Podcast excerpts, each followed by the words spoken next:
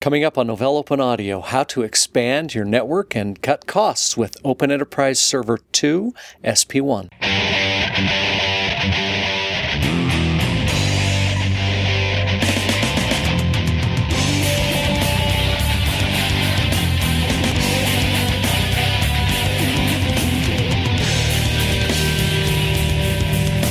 Welcome to Novell Open Audio, the podcast that connects the Novell user community with what's going on inside and around the Novell universe. I'm your host, Aaron Quill. And I'm Randy Goddard. And Randy, today we have an exciting announcement, don't we? We do. What is it?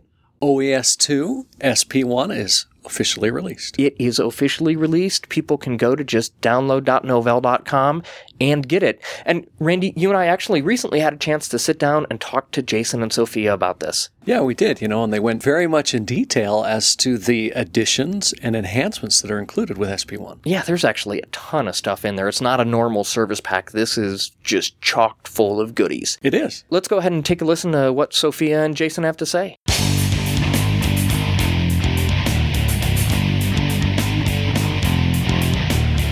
In the studio today, Aaron and I are happy to welcome Sophia Germanides. Welcome. Thank you, Randy. We're also happy to welcome Jason Williams. Randy, good to see you again. Guys, we invited you in the studio today to talk to us about OES 2 SP1. So let's get a good overview of what SP1 is. Was there like a, a theme or something you were going for in this release?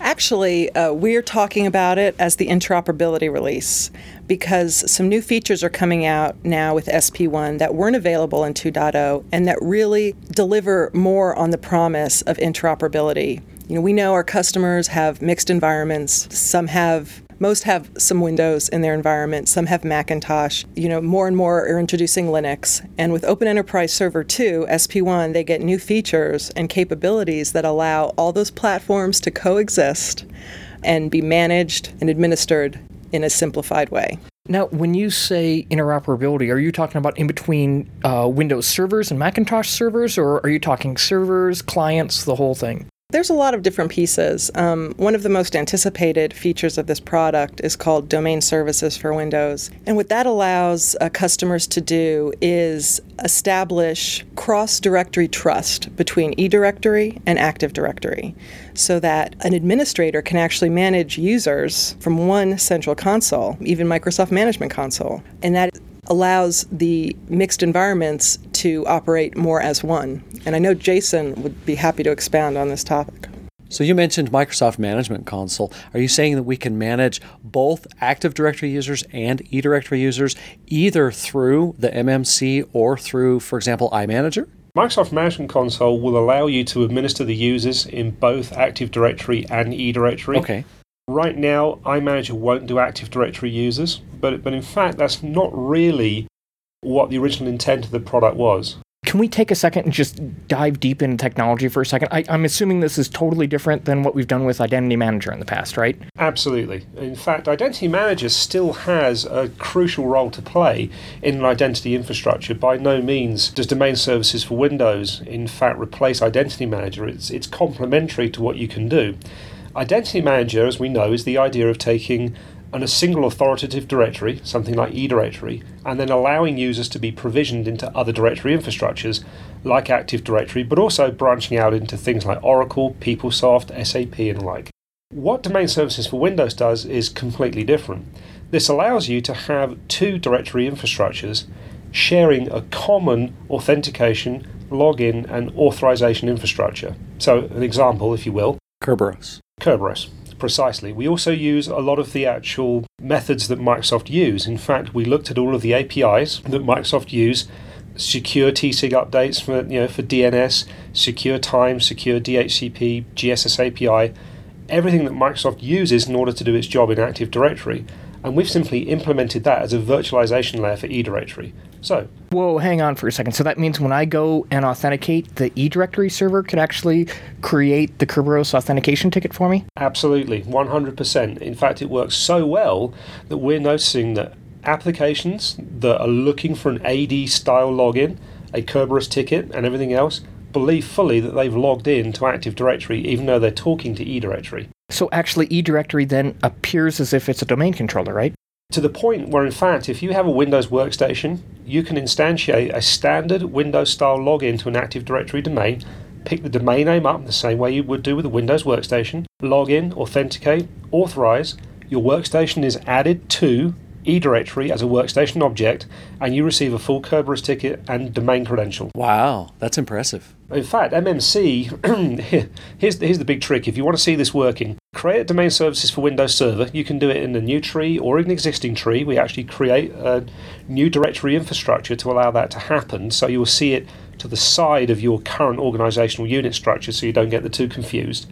You can map users from an existing eDirectory container over so they can log into Active Directory. You can log in as the administrator. So you actually use the administrator credentials that you create at the time you create your new AD domain. Run MMC and you will see the users. You will see the groups. You can even do Windows group policies. Wow. So even MMC can't tell the difference between a standard domain controller and an eDirectory server. When it comes to users and groups, it has no idea that it's talking uh, to eDirectory. The only way you know is if you go to the server object, right click it and do properties, it comes out and says SUSE Linux Enterprise Server 10. So I'm assuming we put this code in because customers have just been clamoring for interoperability in between the two? The customer problem is that they're maintaining two infrastructures in most cases a Novell infrastructure and a Microsoft infrastructure. And they're really under pressure for the sake of efficiencies and costs to simplify. But the cost of a rip and replace is, is brutal. The effort, the risk involved with rip and replace is brutal. Sure. And this feature allows them to, to achieve simplification without ripping and replacing any of the costs and any of the benefits associated with that. So I've got a bunch of deep technical questions on this, but probably what's best is if we do a dedicated episode in the next coming months that talks about domain services for Windows. Okay, so we started out talking about interoperability. We talked about domain services for Windows. What other interoperability stuff do you have in the OES SP1? One of the big features coming out in SP1 is also the enhanced support for the AFP and CIFS stack. Yeah. Exactly. exactly. If, you, you've got Macintosh clients in your environment, you are psyched about this, let me tell you. This is a, a real upgrade from what uh, shipped with the prior version of the product, which was just the open source Netatalk. With this version, customers with Macintosh in their environment are going to see all the scalability and performance that they had when they had Macintoshes connected to their NetWare network. We, we meet and even exceed the performance for Macintosh on the network with this with this release. So it's the same stuff that I used to see where now all of a sudden my OES servers come up and appear on the wire as if they're straight Mac servers, right? Absolutely. In fact, we've gone a, a couple of steps further as well. The whole point and concept is we integrated the eDirectory username and password. So whatever your eDirectory identity is, that passes along for the Mac identity. You log in, you authenticate. We actually now support the full, getting technical for a minute, DHX2, Diffie-Hellman 2 uh, authentication authorization mechanism that Mac OS X uses. That's different to what we've had in the past. Uh, resource forks are there. Yay! I know people have been asking for that. Scalability is really good. We're um, looking at 1500 client scalability, active clients on a single server. Wow. Which is really good. And we've integrated the entire thing with Universal Password. Now, the great thing there is Universal Password means you can have a web page the end user can go change their password on a web page, and that goes round to every service, including AFP, domain services for Windows, the CIFS stack, everything. So it's a really, really easy integration. So we, we talked about AFS. We didn't hit on the changes in CIFS. Yeah, changes in CIFS. Now, worth pointing out because immediately people listening to this will go, well, hang on a minute, you've got domain services for Windows and a Windows connection. What's going on here? so we have two competing sets of users. Set A are those that actually want the whole Active Directory infrastructure. They want the Kerberos ticket, they want the domain integration and all that. We have another set of users that just want to map a drive. And that's it. They don't need any of the complex authentication and overhead associated with something like Active Directory. So what you do with the CIFS stack is you can just enable this thing on a server and you do what amounts to a standard NTLM, you know, the old NT-LAN manager style login. Again, through universal passwords, so if you change your password somewhere, it goes down to that stack as well. Bang, you just have a drive mapping. And that's it. Very uh-huh. simple, very easy, and we have a large set of customers that want that as well. Uh, the long term plan is to grow the sort of Novell CIFS stack and domain services for Windows so they get closer together so you can choose the personality. We're not quite there yet, but we're looking out now into the future about how we actually sort of grow and change these things to meet the needs of our customers. And since we're talking about storage, I got to ask about one of my favorite products that you guys have bundled in, iFolder. What's happening with iFolder? Oh boy, a lot. So iFolder 3.7 uh, is a huge refresh over iFolder 3.2. Uh, we listened really, really heavily to what our customers were, were telling us, what they liked about iFolder 3.2, what they liked about iFolder 2.1, what they didn't like about 3.2, what they didn't like about 2.1. We've really listened to all those comments, and we can say in all honesty that 3.7 is the amalgam of what people loved about 2.1, you know, having the encrypted iFolder, that kind of thing. 3.7, we include a new set of clients. So, client support Windows XP, Windows Vista 32 bit, Windows Vista 64 bit, obviously Linux, SUSE Linux 32, SLED 32 bit, SLED 64 bit, and get ready for this Mac OS X. Oh, I know. I'm actually nice. started running the client this week, and I, I gotta say, I love it because the yeah. Mac client's been kind of out of date for a little while on iFolder. It, it, really has. Do you know what the cool thing about running iFolder inside an organization I really love? Since iFolder 3, we've had this ability to do simple sharing. Yeah. And for some people, that's good enough. It's never going to be something like Novell Teaming or Teaming Plus Conferencing. We know that that's going to be, you know, looking at the future, that is really where sort of that kind of team collaboration happens. But the simple sharing in iFolder, it's really good to be able to take a folder that's on a Windows Vista desktop and share it. And you have that same folder appearing on Linux desktops, Mac desktops, and through the web. And when you update that file, you edit it or save it. I mean, OpenOffice is obviously one of the, the big things here is save a file in OpenOffice, and you get that and open it on all those other workstations. Yeah, there's nice. no translation required, that file is there.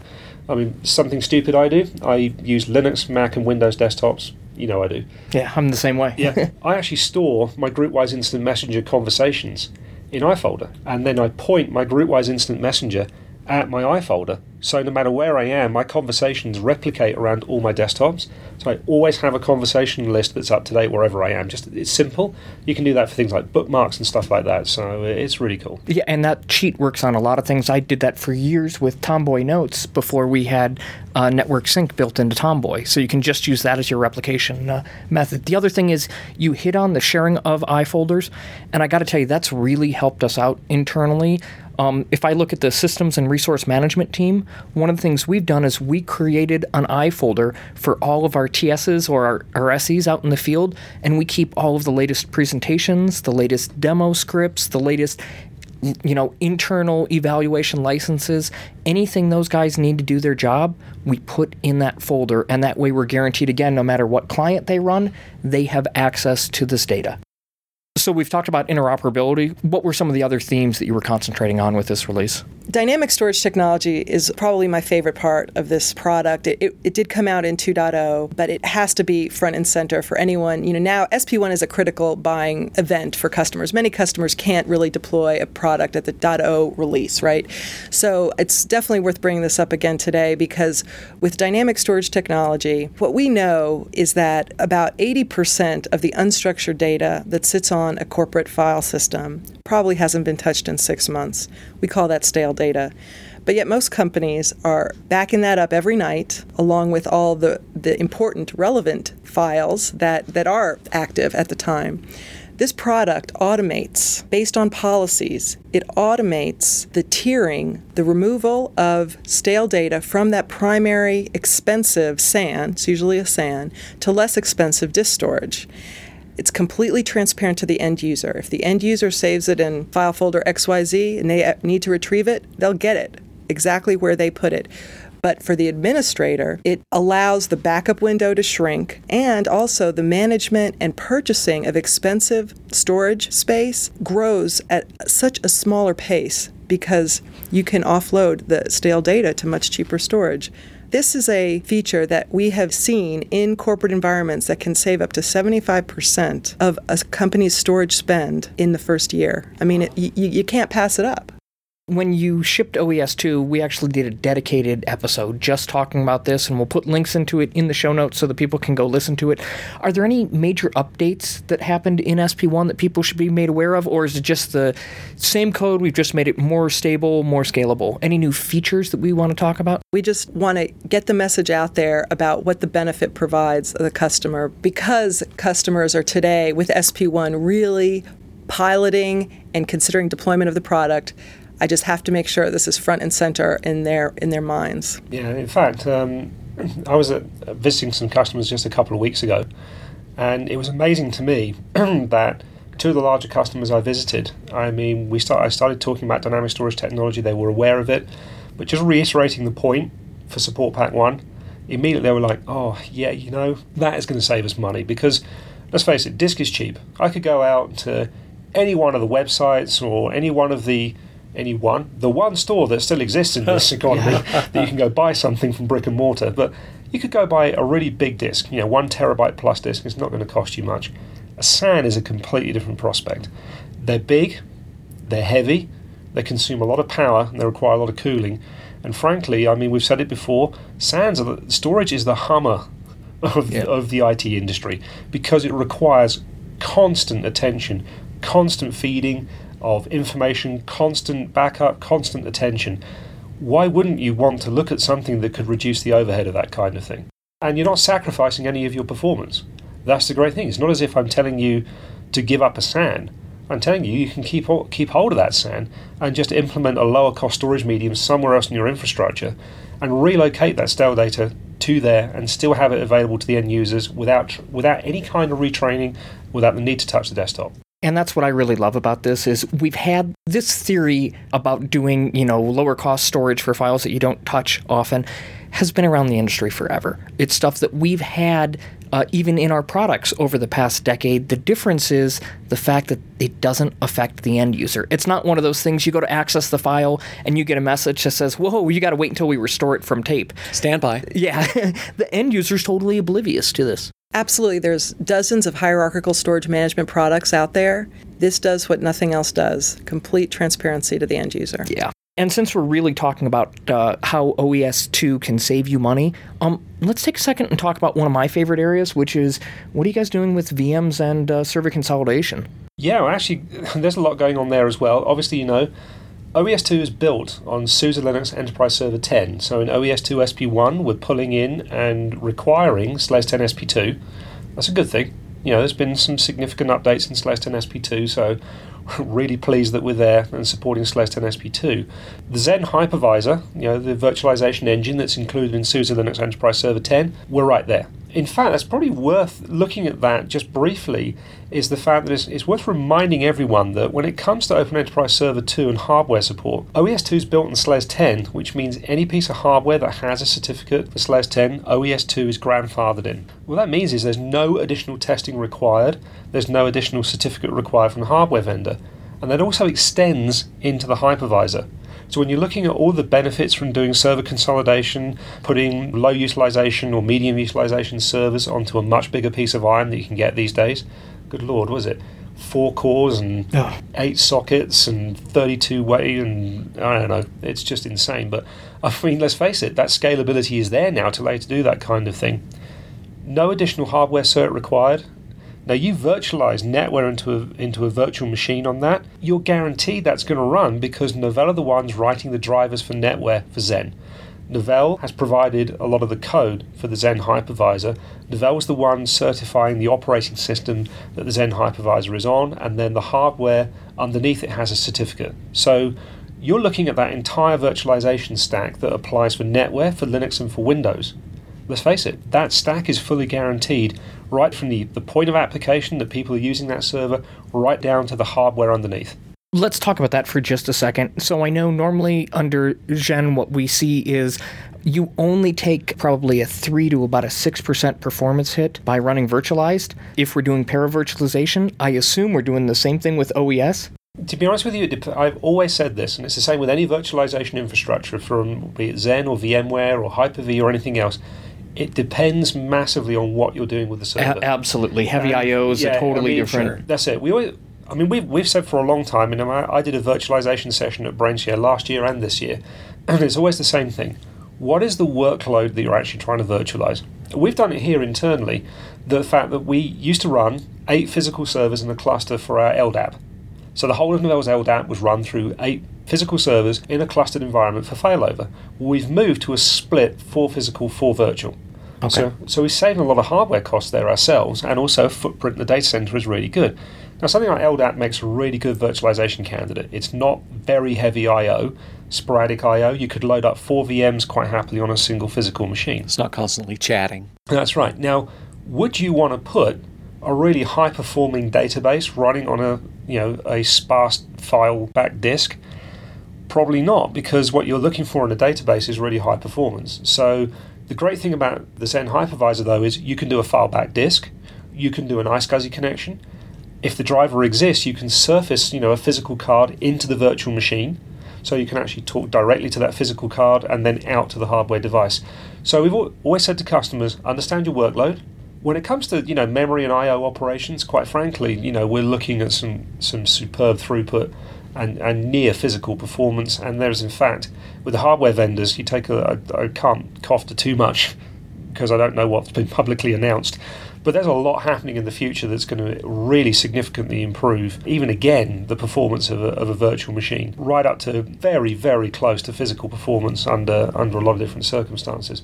And I do want to remind our listeners that because of the PlateSpin acquisition, we actually have fantastic tools out there that help you go out and take a look and analyze all of the different things that are going on on your servers and help you decide what is the best way to actually consolidate those servers and which servers does it make sense to let it actually run on iron. Don't try to virtualize Not it. Not to mention the P2V and V2V. Oh yeah, and we can actually help you with the physical migration from physical to virtual, virtual to virtual, or virtual to physical. Yes, a lot of different options out there, and of course, the migration tools that we've included have just improved that over and over again. So here's bold statement. You know, you know me. Yeah. I come into these things and make silly statements that, and I'm, I'm going to do it again.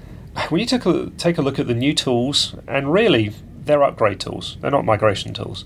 They're about upgrading your network infrastructure and moving to this new kernel and getting the wealth of hardware support and applications that you get on Linux today you can take a running NetWare server, NetWare 5.1, NetWare 6.0, NetWare 6.5, and you can move everything on that server. So you can select all of the services. You can say, okay, I want to move the file system, the directory, I want to move printing, iFolder, I want to move NTP, DNS, DHCP, and I just want to pick those all up. I want to move them to a Linux server. Oh, not only do I want to move them, but I want to move the server's personality. So I've got a NetWare 5.1 server called, well, let's call it Server 1. For those people who've been around a while, they'll recognize Yeah. that. You've got server one that's running NetWare. You start the upgrade tools, you point it at your, your Linux server, and you say, I want server one to be this Linux server now. And it will do everything. It'll move the directory infrastructure, it'll move the IP addresses, DNS, everything that's on that server. You reboot that Linux server, it's now server one. The server identity upgrade tool is something that our customers requested. It solves a tremendous problem for the administrator. And what they asked for, we deliver with SP1. This this sounds a lot like NetWare only better. It really is. It, in fact, the server consolidation and migration toolkit is still out there for people that want to do netware to netware migrations. We understand that, yes, SP1 is really the place to go. We also understand there's a lot of customers with very complex infrastructures that are going to want to move netware to netware, and we're going to allow them to do that. So this, the SCMT is still out there. But you take a look at these migration tools, it's easier to move a running NetWare server to Linux than it is NetWare to NetWare now. Because we can identify all those services on the NetWare server and migrate those whole things to Linux, reboot, and there you have it. You've upgraded your NetWare 5.1 server to E OES2 SP1. And it's the same server name. You know, I love what you said, Randy, just like NetWare, only better. Because I think so many of our customers are really coming to appreciate and understand the benefits of Linux, but I know there are customers out there who are still, you know, a little dubious about, you know, what Linux can do for them. That's putting it nicely. We have tons that are actually terrified. Okay, well, um, and I understand that. You know, these upgrade tools are really directed, you know, for them. You know, they don't have to know command line scripting to upgrade. It's a graphical user interface, something they're used to, you know, in the modern world as admins. Again, keeping the identity of your server, avoiding all the manual back end workarounds they'd have to do to change, you know, the way that server name populates to the rest of the environment we have really, you know, engineering has done a fabulous job making this product such an easy upgrade path for those NetWare loyal customers. But I, I want to point out the other reasons the product is better than NetWare because the features like dynamic storage technology, domain services for Windows, they're not available when you deploy on the NetWare kernel. They're really only available for customers who are upgrading to the Linux side. And we think that they're so powerful and so compelling that you're really leaving a lot on the table when you stick with the NetWare upgrade path right now. the services are just so much more compelling when you upgrade to OES on Linux. So, Jason, I want to jump back to a comment that you made earlier, which you talked about drivers and certification. I've had a couple people ask me about why there's no more Yes certification for NetWare and how that works now with OES. Let's let's roll back in time a little bit. So the Yes certification program was the first of its kind in the industry. We had this entire certification program about certifying NetWare against hardware, and the rest of the industry actually copied Novell, which is great. You know, after all, flattery, mimicry is the sincerest form of flattery. I'm paraphrasing badly there. Apologies to. Anyway. So the reason there's no more Yes program is because it's not required. NetWare, let's face it, is transitioning to Open Enterprise Server. It's worth remembering, with NetWare, nobody bought the NetWare kernel. Anyone that's heard me, anyone that's heard me present, seen me present, or even listened to Novell Open Audio will know I've always said NetWare was about the sum of the services provided by the operating system. And that is the same with Open Enterprise Server today. People don't buy a kernel. You know, maybe if you're, you know, a microkernel manufacturer or a cell phone manufacturer, you might. When you're buying an operating system, you're buying the services. So what we're doing with Open Enterprise Server is we've split those services from NetWare and made them available on top of SUSE Linux. And that is the key to this new certification program. We're certifying the SUSE Linux kernel on the hardware. Open Enterprise Server is the services running on top of that kernel, so there is no need to certify those services because we're not interacting directly with the hardware. You know, the Novell Storage Services file system, it is a file system on Linux that's it. It has you know all the metadata and everything else associated with NSS that all our customers know and love. It has the you know, Novell Core Protocol tie-ins, that kind of thing. But we're not interacting directly with the hardware, so we don't need that additional certification program. So what's happening is the fact that the hardware manufacturers are transitioning from the ES program to the SUSE Linux certification program, and they're a lot happier because they're doing one certificate that covers SLES 10 and it covers Open Enterprise Server. And not only that, we actually have an interview that's going to come up right around when this is released, talking to Greg Kroah-Hartman about some of the cool new advances he's made recently, and he's going to make a couple cool announcements about what exactly is happening with drivers under SLES and under Linux in general. I have to listen to that. Great. So, Sophia and Jason, thanks a lot for uh, coming in and talking to us today. Thanks for having us. Eric Randy, it's a pleasure as per usual.